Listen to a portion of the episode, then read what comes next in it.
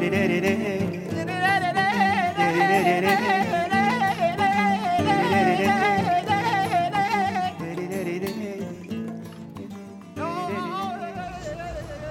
بچه ها چطورین؟ چه خبر؟ ببخشین که این قسمت لیلی و مجنون انقدر با تاخیر داره گذاشته میشه چون من این هفته خیلی درگیر بودم. الانم تازه دارم از لب دریا براتون voice ش رو می‌گیرم. امیدوارم که صدای آب یه طور خوب یه طور خوبی بیفته توی voice.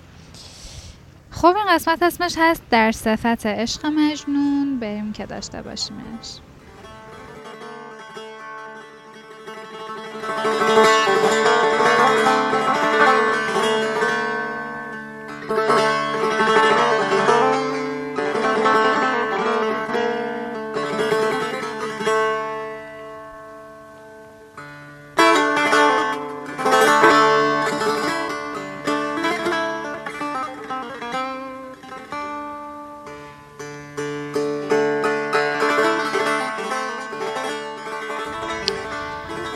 مجنون غریب دل شکسته دریای ز جوش نانشسته.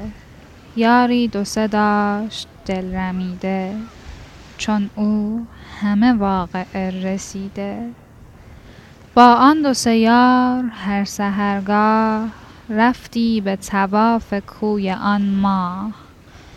بیرون ز حساب نام لیلی با هیچ سخن نداشت میلی.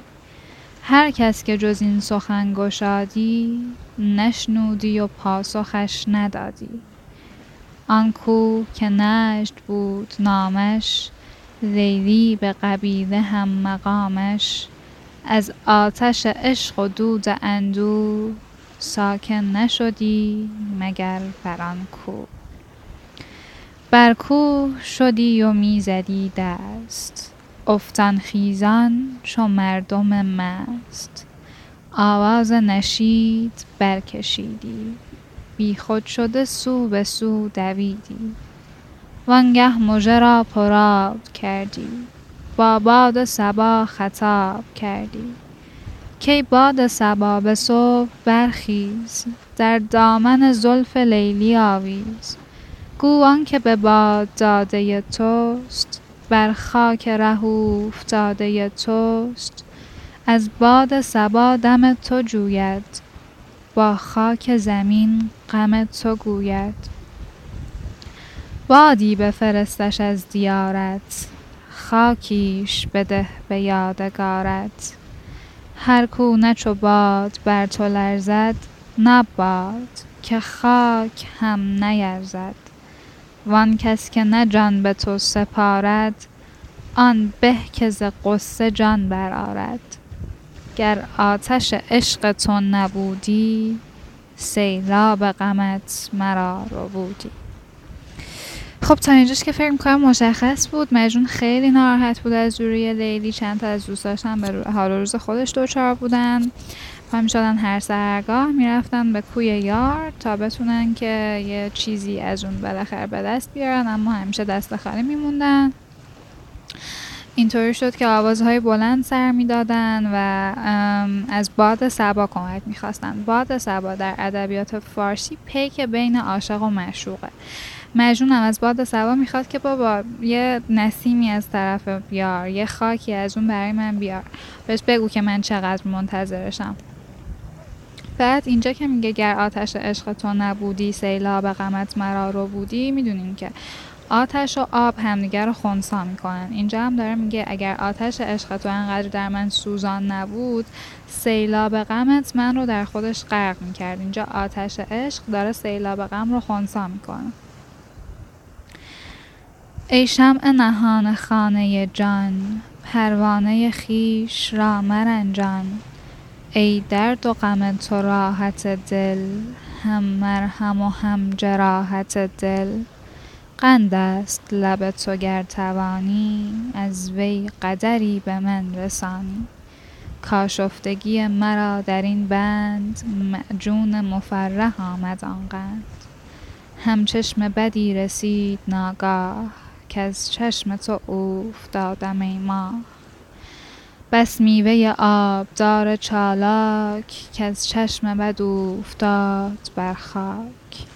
از چشم رسیدگی که هستم شد چون تو رسیده ای زدستم اینجا صحبت از چشم زخم داره می‌کنه میگه ما چشم خوردیم که من تو رو از دست دادم.